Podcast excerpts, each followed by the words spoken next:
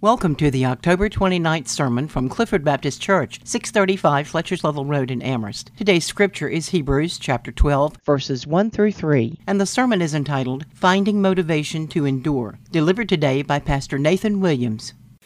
Good morning. I'm excited just to share with you about our Redeemer this morning in the book of Hebrews chapter 12. So you'll go ahead and start flipping there. But I just want to reflect briefly on the season of the year we're in. October is almost over, believe it or not. And then the holidays are going to be here. And then we'll have to start saying a new word, 2024. I'm just getting used to 2023.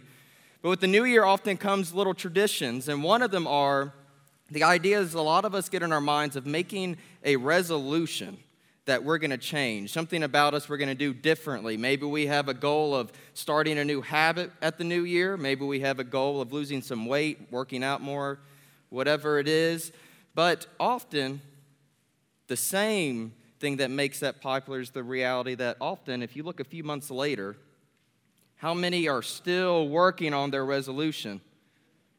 Maybe a few weeks later, how many are working on their resolution? Or maybe in my case, a few days later, how many are still working on their resolution? Our motivation we had at the beginning often fades and we lose our sight of what we were trying to do. And it makes me think of when I was younger in high school, I got to run on our cross country team. I wasn't talented enough to be a good baseball player. I was too much of a stick to be a star football player. But I guess I was hard headed enough to run and run and run and run on the cross country team. But I learned a thing or two about the idea of endurance, of running even when it's hard, pushing through things even when it's hard, for the goal of what's trying to be accomplished. We would start cross country races and like a flurry of like chariots of fire were running, people taking pictures, and it's amazing. But often, a mile or two in, when you're in the woods, the crowd's not cheering on, no one's taking pictures anymore. You run up on a hill or through a hard part, and you have to find somewhere the motivation to keep on running with everything you have. Find somewhere to dig deep and to keep on going when no one's there to keep on. The adrenaline rush is over, the pain's there, but you're supposed to keep on running. And it makes me think of our lives as disciples of Christ. Sometimes when we're at church, the crowds around us, maybe people are taking pictures. It's easy to be obedient, it's easy to be loving. Maybe it's not, I don't know, but it's typically easier when we're around people or when we first come to know Christ, the excitement of the Spirit changing us and the hope we have in Christ, and we want to run for Him. But then the crowds fade, or new seasons come, and we find ourselves in the woods facing hills, trying to find in ourselves how are we going to keep on running and being obedient to Christ in all we do. And for me, this is a real issue of trying to find motivation to continue enduring in obedience to Christ even when it's hard. When family issues wear us thin, where do we find the motivation to love people that are hard to love? When our schedules burn us out, where do we find the endurance to be obedient to finding time to read God's word and spend time with our Savior every day? When people pass or sickness or diagnosis come, where do we find the motivation to worship God's greatness and His goodness?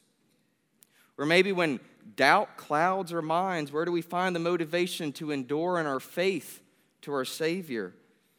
Or when we have temptation and we have sin and shame in our life as a follower of Christ, where do we find the ability to walk free as in peace as a child of God? And today I believe the book of Hebrews chapter 12 shows us the solution to all these things of how do we find endurance in our race for Christ. And I think it's essential as we read this passage to understand this. So let's go ahead and read Hebrews chapter 12, verses 1 through 3. Therefore, since we are surrounded by so great a cloud of witnesses, let us also lay aside every weight and sin which clings so closely, and let us run with endurance the race that is set before us, looking to Jesus the founder and perfecter of our faith, who for the joy that was set before him endured the cross, despising the shame, and is seated at the right hand of the throne of God.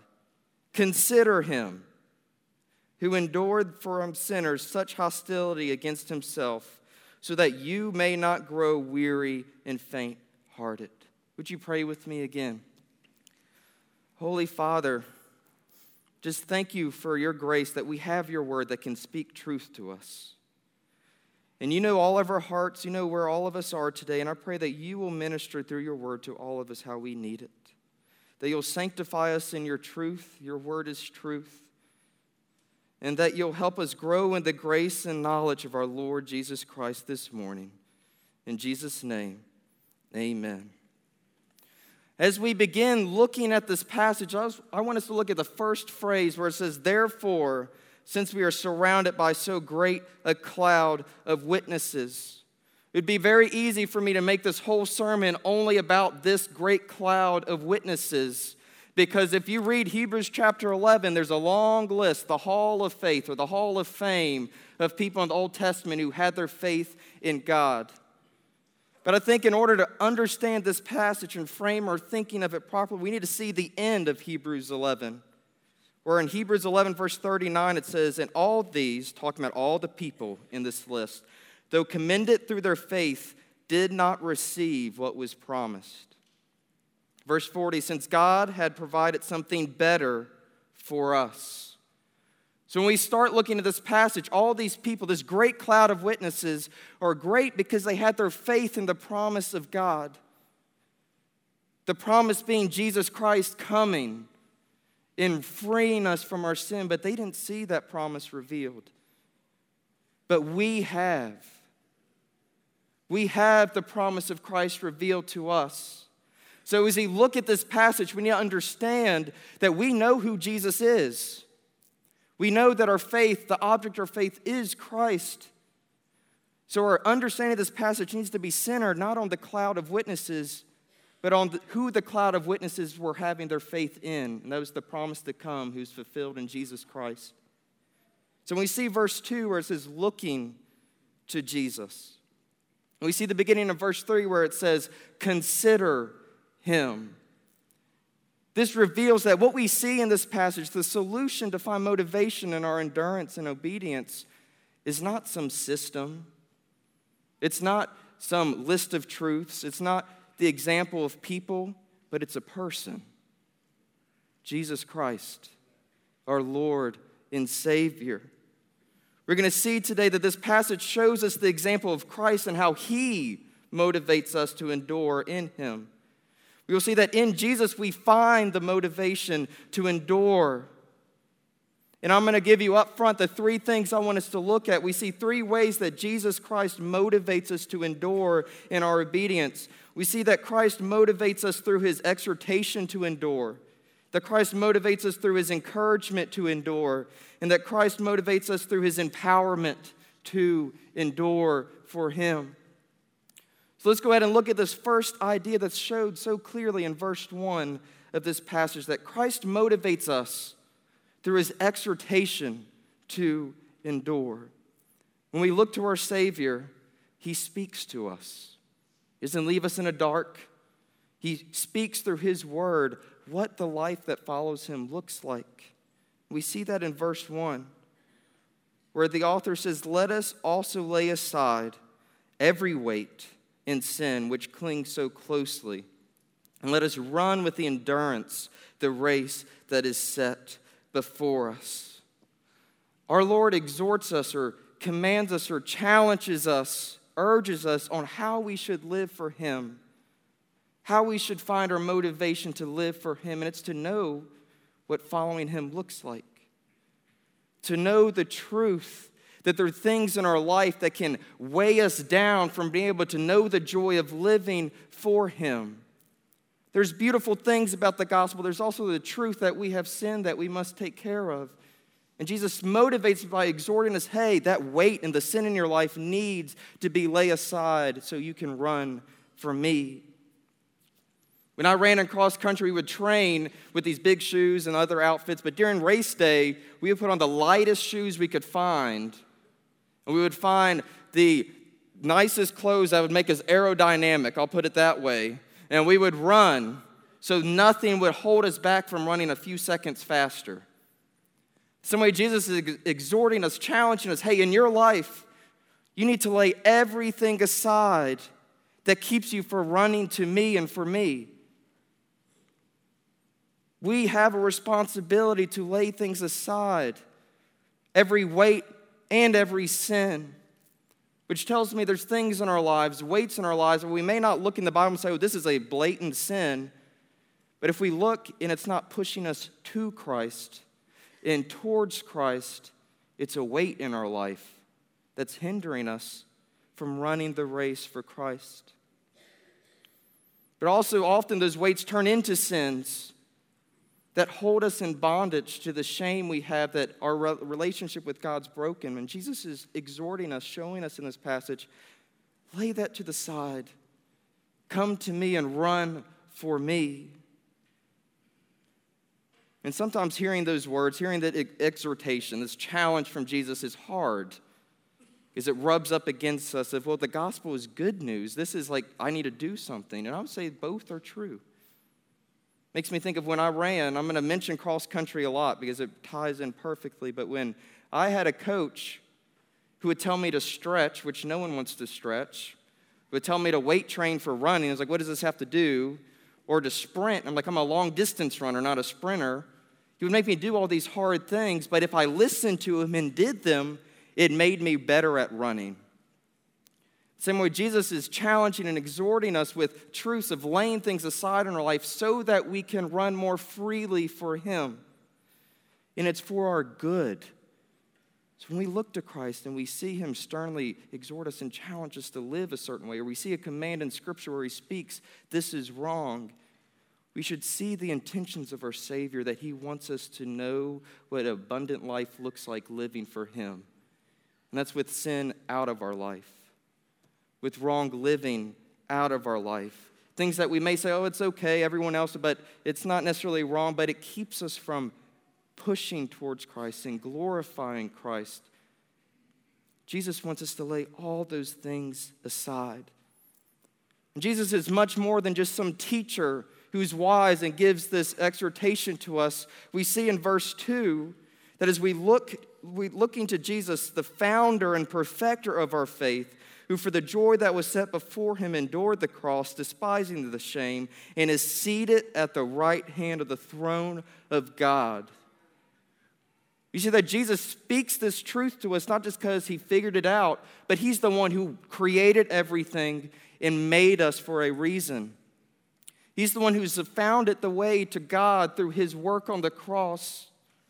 And he's seated at the right hand of God in authority, so we should listen to him, not just as a wise teacher, it's our Creator who is urging us to walk rightly before Him. It makes me think of when I was a kid. My parents would tell me to always hold their hand when we left Walmart. And I, little three year old, five year old, whatever I was, thought that was the worst idea ever. It's like, why do you want me to do that? I just want to run. That's so much more fun.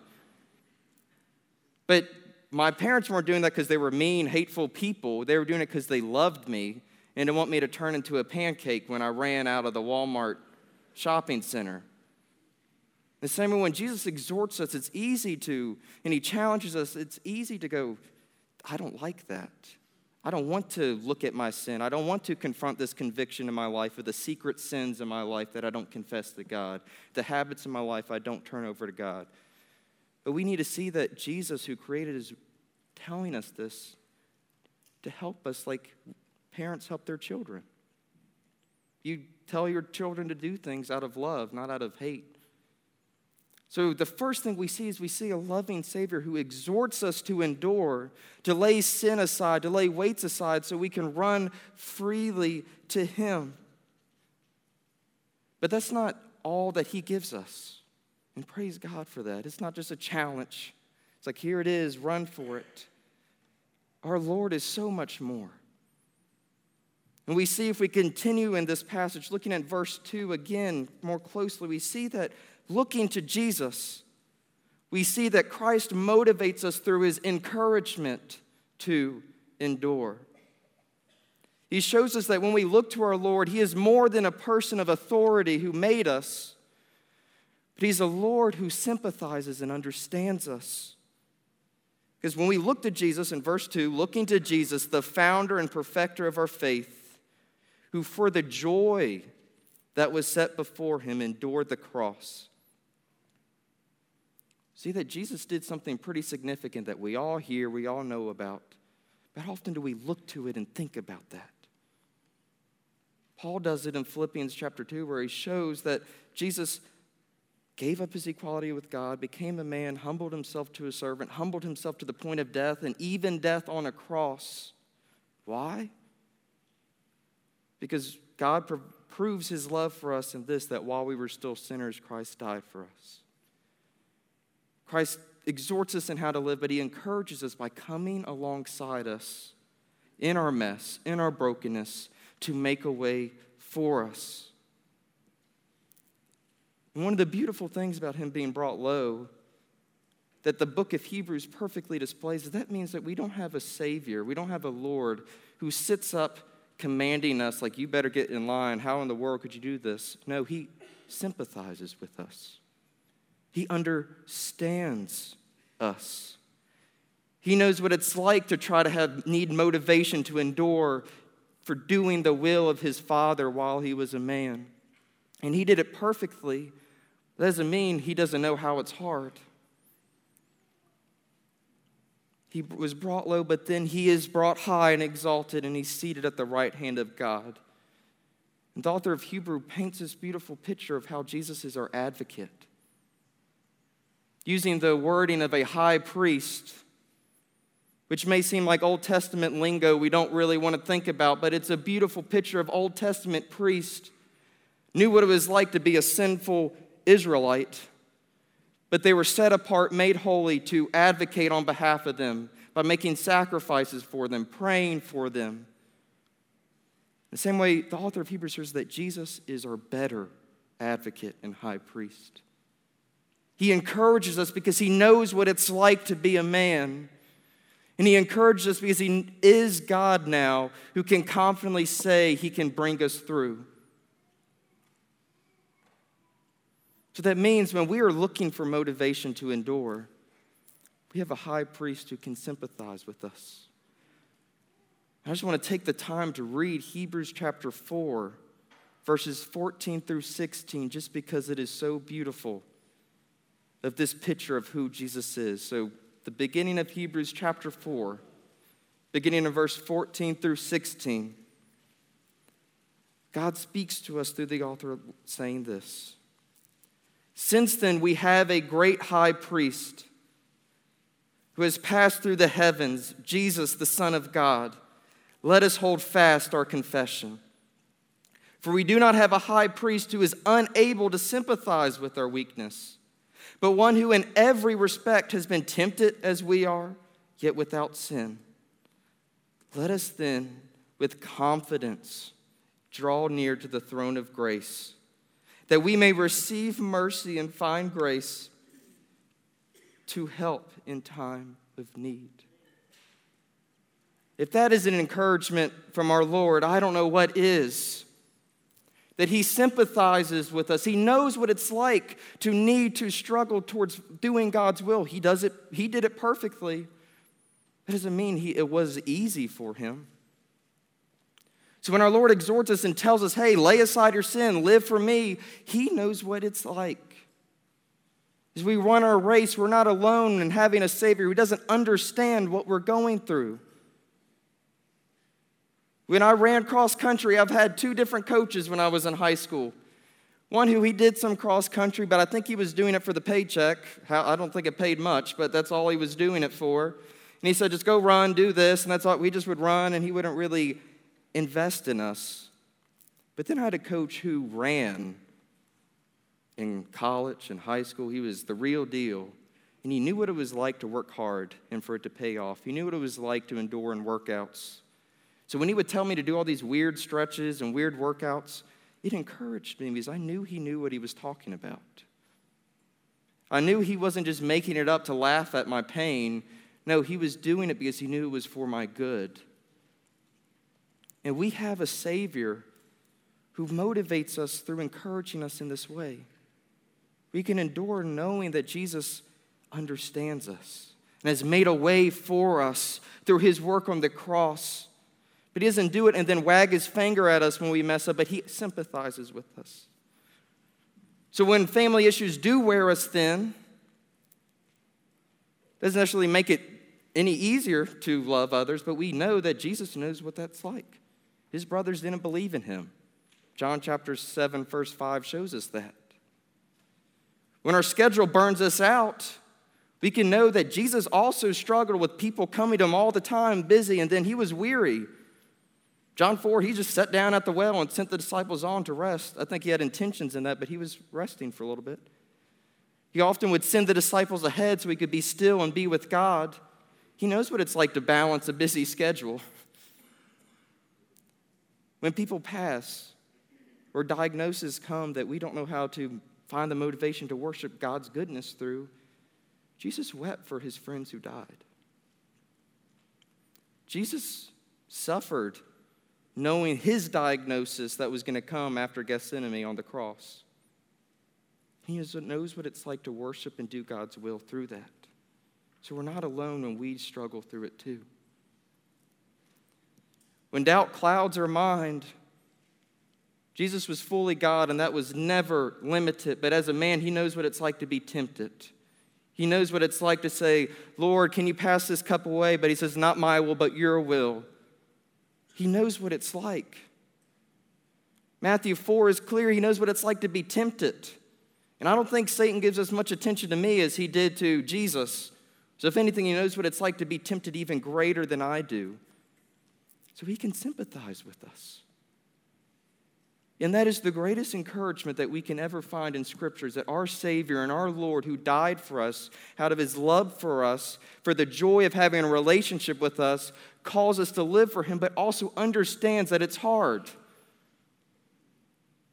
And he intercedes for us as a high priest. He prayed for Peter.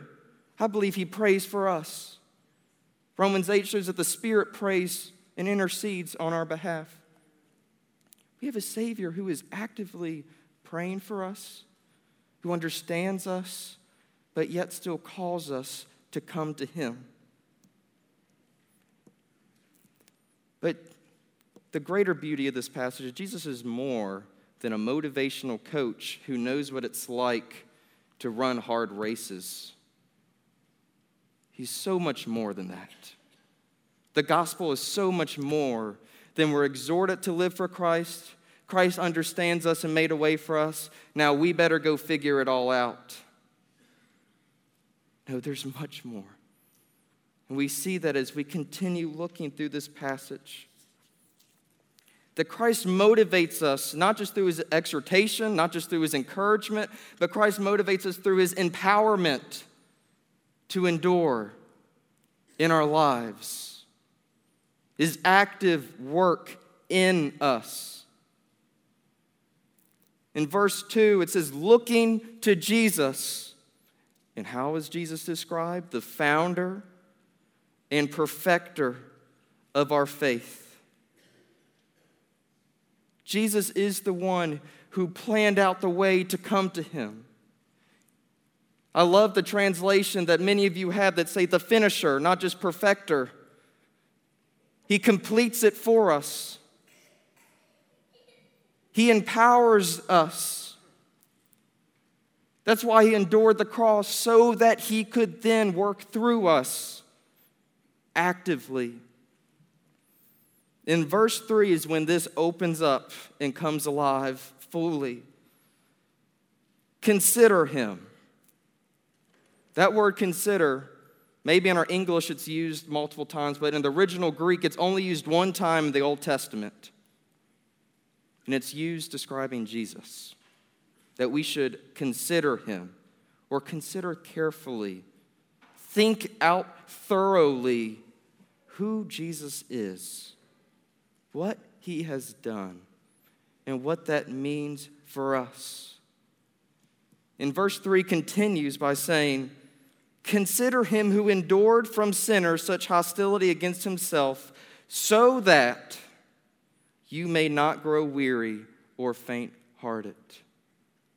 So when we consider Jesus and what he's done, he speaks to us a clear truth that he purchased our life of obedience to him, not just our freedom from sin. He purchased the right to work through us and in our lives, not just the right to give us a way. He didn't just pay our ticket to run in a race and then we have to figure out, no, He is running it with us and for us. And when we consider it and think thoroughly, what, what's the implications of what Jesus has done? Makes me think of in Matthew, where the point is made that when Jesus died, the veil of the temple was torn in two. So that God's presence was no longer separate from his people in the Holy of Holies, but in his people. That's something worth considering of what Jesus did. Philippians 2 13 through 14 show that we need to work out our salvation, but it's clear that it is God who works in you both to will and to work for his good pleasure. So we're not empowered in the sense that we probably hear in culture that people are empowered into their own ability, whatever's within them that they're trying to find. No, we're empowered because Christ embeds his power in us. That's what frees us, not ourselves. And that is the greatest motivation to be able to endure is that He works through us. And it makes me think of Dick Hoyt. I think I'm pronouncing his last name right. But he was a man who lived in the 1950s, 60s, and I think he died maybe 10 years ago. But he had a son who had cerebral palsy. And it was to such an intense degree that the son's legs couldn't move, his arms could barely move, his face and mouth could barely even move. But one day, that son, through some technology they had, was able to tell his dad that he knew someone who was having a five mile run in his honor to raise money. It's like, Dad, I want to run that race. What type of dumb, dumb request is that? Someone who's bound to a wheelchair asking to run a race. But what Dick Hoyt did, he says, okay, let's, you can do it. He didn't miraculously heal his son, but he ran carrying his son and pushing his son on that race. And he went on to do a thousand races like this, where they would do Ironman, where he had to swim and bike and run, and he would pull and push his son along the whole way. Isn't that an image of our Savior in our lives? that our endurance for Christ and our obedience for Him is found only in our faith in Him working in us and through us. And when we think it's ourselves that have to figure out, we're losing the truth and the hope of the gospel. Because I don't know about you, but I always let myself down in some way or another. Or more clearly, I always will let God down in some way or another in myself. But the good news is that Jesus works through us to where we can have a life of obedience by his Spirit working through us. And that, that motivates me. Because it takes the burden off of me and puts it onto Christ. That doesn't mean we don't have responsibility in this or we can just take it easy and sin and do whatever we want, because what did verse 1 say? What did Christ exhort us to do? To lay aside our sin, to repent, to live for Him, not to walk in sin, because that actually holds us back but we're to put our faith in Christ so he can work through us and empower us to live out our obedience. He does that by dying on the cross, taking on all of your sin, all of my sin. And the author of Hebrews also makes clear, we don't have to flip there, but in chapter 9, verse 14, that the eternal Spirit in Christ did so much more than just allow God to forgive us, but it purified our conscience from the dead works to serve the living God. That is, I can't lay aside my sin in that way, but Jesus can. He can lay aside my sin in such a full way that I am empowered to live for a living, work for the living God, serve for the living of God because of his work in me. And we consider this Jesus and what he's done thoroughly, we see that this applies in all our situations. in our burnout, in our temptation, in our failings, the heart of faith finds itself at the foot of the cross looking at Jesus for help. And when we look into the eyes of our Savior and see that for the joy that is before Him, that we can have a free life in Him, He is suffering. So that He can purify us from our sin, that His Spirit can not just be bound up in the temple, but be in us, at work through us that motivates me to live for Him and to make Him known to everyone I know. Because that is good news. It's not a game, it's not a religion, it's a person, it's a God who, while we were still sinners, died for us so that we might have life in His name. It makes me think about I, I got lucky to where I was invited to sail with my uncle. And I know what it's like to sail a little bit. But it makes me think of how quickly in my own life sometimes I, I'm kind of a dumb sailor who looks at the sail, and I, I don't know what the thing's called, but there's this big key, it's something that moves back and forth and moves the mainsail. And if I think that if I move it, I'm waving myself along, I'm kind of, I'm missing the point of what sailing is. Sailing is moving it so that the wind can empower it and push it along. So that when you're done sailing, you don't say, Wow, look at how I moved the sail. You say, Wow, the sail was moved by the wind.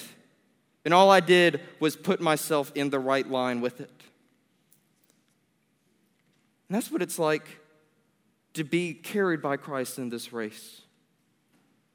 Not to look into ourselves and be proud of how great we are, but to always steer our heart's motives, always steer our faith to Christ and His work through us. And that unlocks the motivation to actually endure in our obedience. Because Jesus will complete it, He will see us through to the end. Even when we're faithless, He'll be faithful. So that means in verse 3, when it says, Consider him who endured from sinners such hostility against himself, so that we, I'm changing the word here, but we may not grow weary or faint hearted.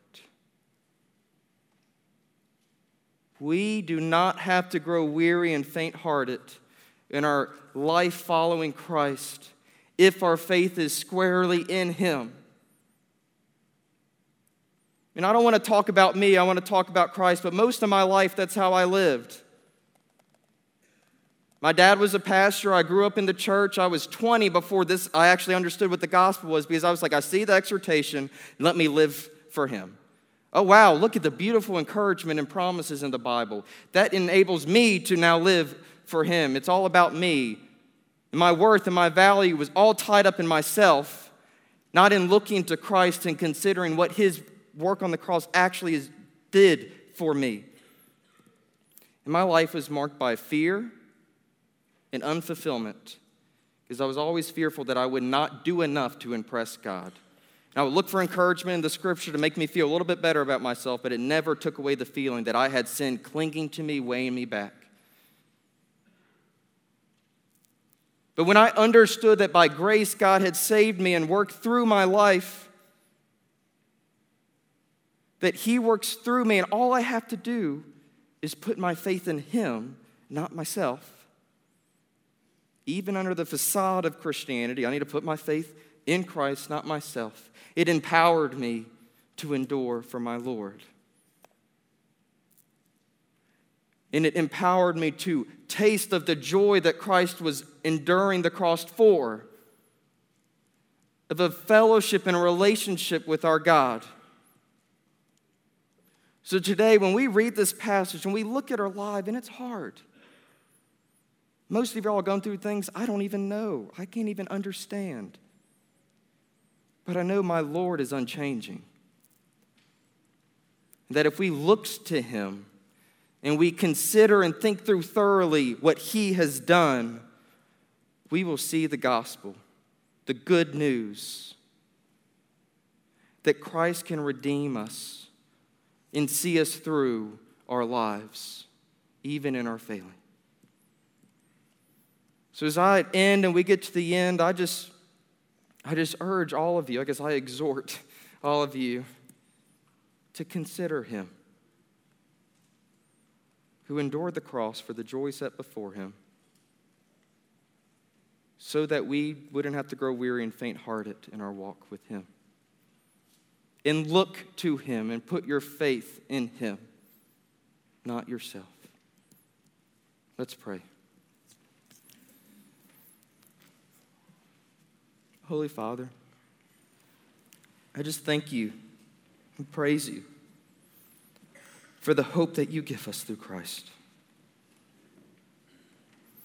I just pray that you will make clear to all of us through your word who Jesus is and that we will see him. Not an idea that Nathan's talked about, not some words on a page in an old book, but that we will see Jesus Christ, our Lord and Savior, and put our faith in his work. In Jesus' name, amen. Clifford Baptist Church invites you to join us for worship every Sunday morning at 11 a.m. For more information about our church, please call our church office at 434 946 0555.